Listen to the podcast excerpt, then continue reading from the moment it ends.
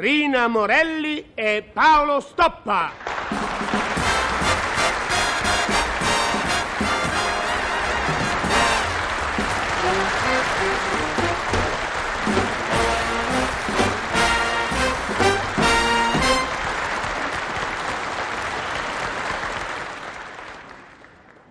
Roma Trastevere, 14 gennaio 1970.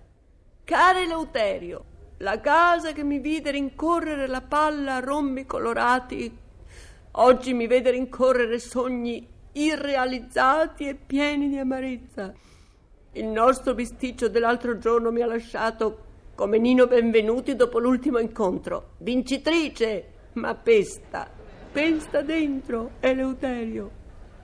Dalla finestra vedo il campanile della vecchia chiesa con la grossa campana. E penso che la campana in fondo non è altro che un battaglio con la minigonna. E penso anche che sei un cretinissimo, Eleuterio, se scateni una lite per una cucchiaiata di ragù. Sempre tua.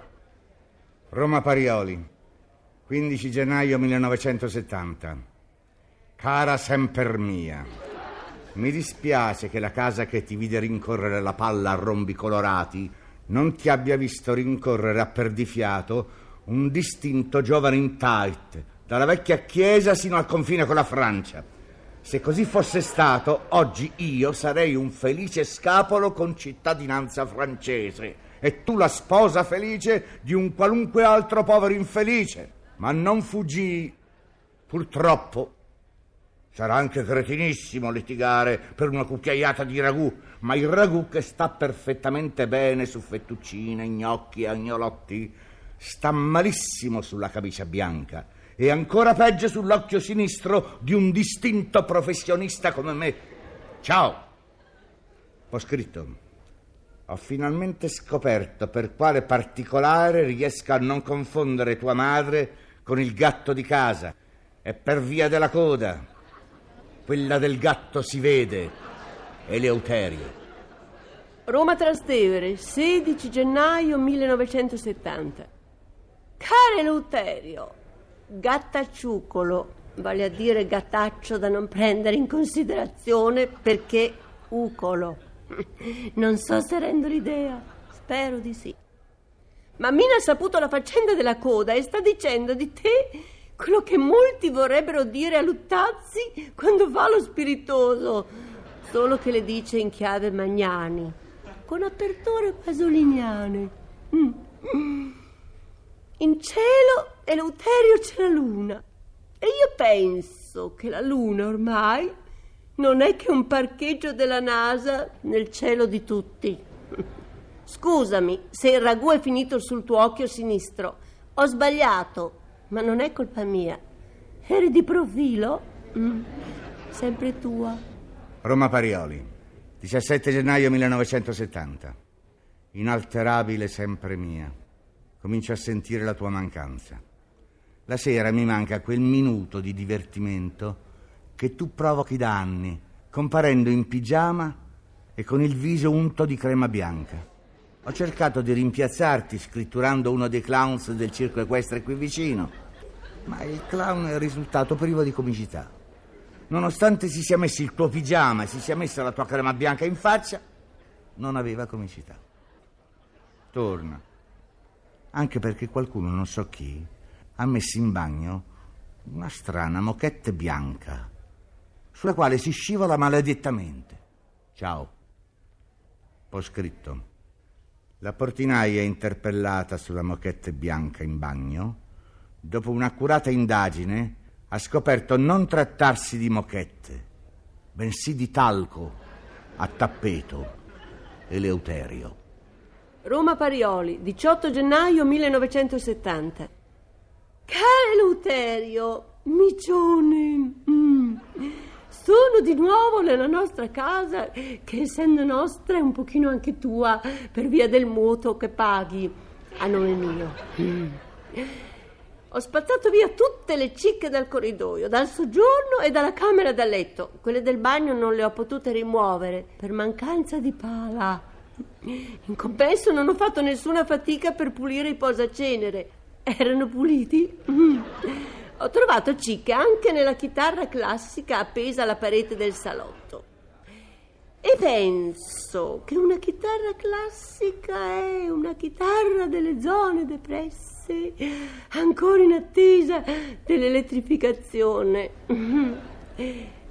Tra poco rientrerai e sarà come se io non fossi mai andata via, anche se la nostra ultima lite l'ho chiara in mente, anche i particolari. Era ora di colazione e tu aspettavi che io venissi in tavola con il cibo.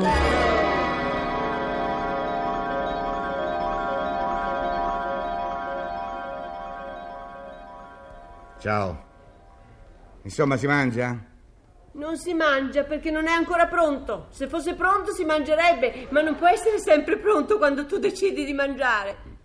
Sono 10 anni che vorrei mangiare alle 2 e sono 10 anni che alle 2 non è pronto. Perché? Eleuterio, non gridare. Non puoi pretendere che una povera donna dall'1:30 alle 2 prepari un pranzo. E perché dall'1:30 alle 2?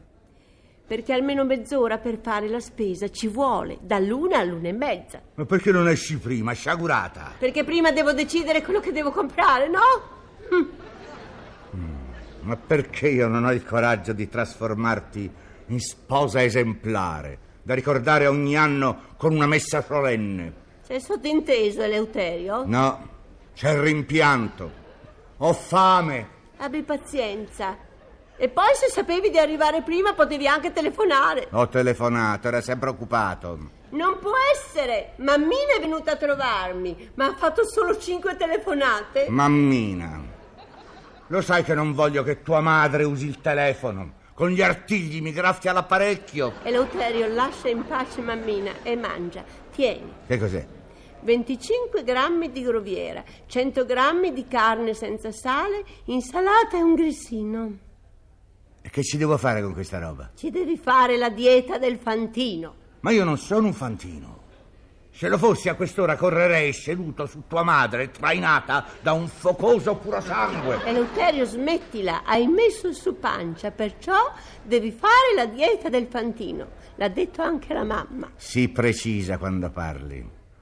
Tua madre non dice, ulula. Eleuterio, se non la smetti ti tiro il piatto dei gnocchi e di patate. Ah, ma allora c'è il primo piatto, da qua. Il primo piatto è per me che non ho la pancia. Se non mi dai quegli gnocchi tra poco non avrai più nemmeno corpo. Non te li posso dare, fanno ingrassare. Sono con il ragù e tanto parmigiano. Se vuoi un sedano crudo... E 2 sedani crudi per poterteli infilare in tutti e 2 gli occhi. Stai calma, Eleuterio, e lascia stare quel piatto, non ti riguarda. C'è dentro la coda, la vaccinara per me. La coda? Conto Ugolino alla rovescia, cannibale. Fare la vaccinara a un pezzo di tua madre. Eleuterio, lascia stare mia madre, se no vedi quello che succede. E tu dammi quel piatto di gnocchi, se no spacco tutto. Lascia, mangia il tuo grissino e stai buono. E molla subito quella torta di mele.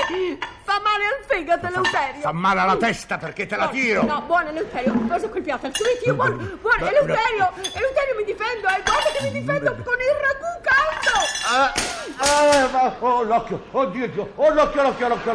Mi sono difesa, Eleuterio. E torno anche da mia madre, perché sei un bruto. Io non voglio vivere con un uomo che tira le torte di mele. Assassino!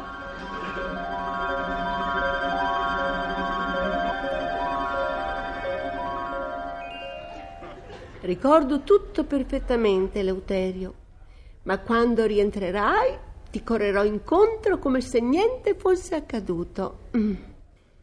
Ciao. Allora si mangia? Sì, Eleuterio, è pronto.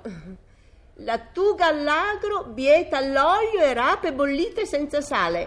Oggi farai la dieta dei dissociati.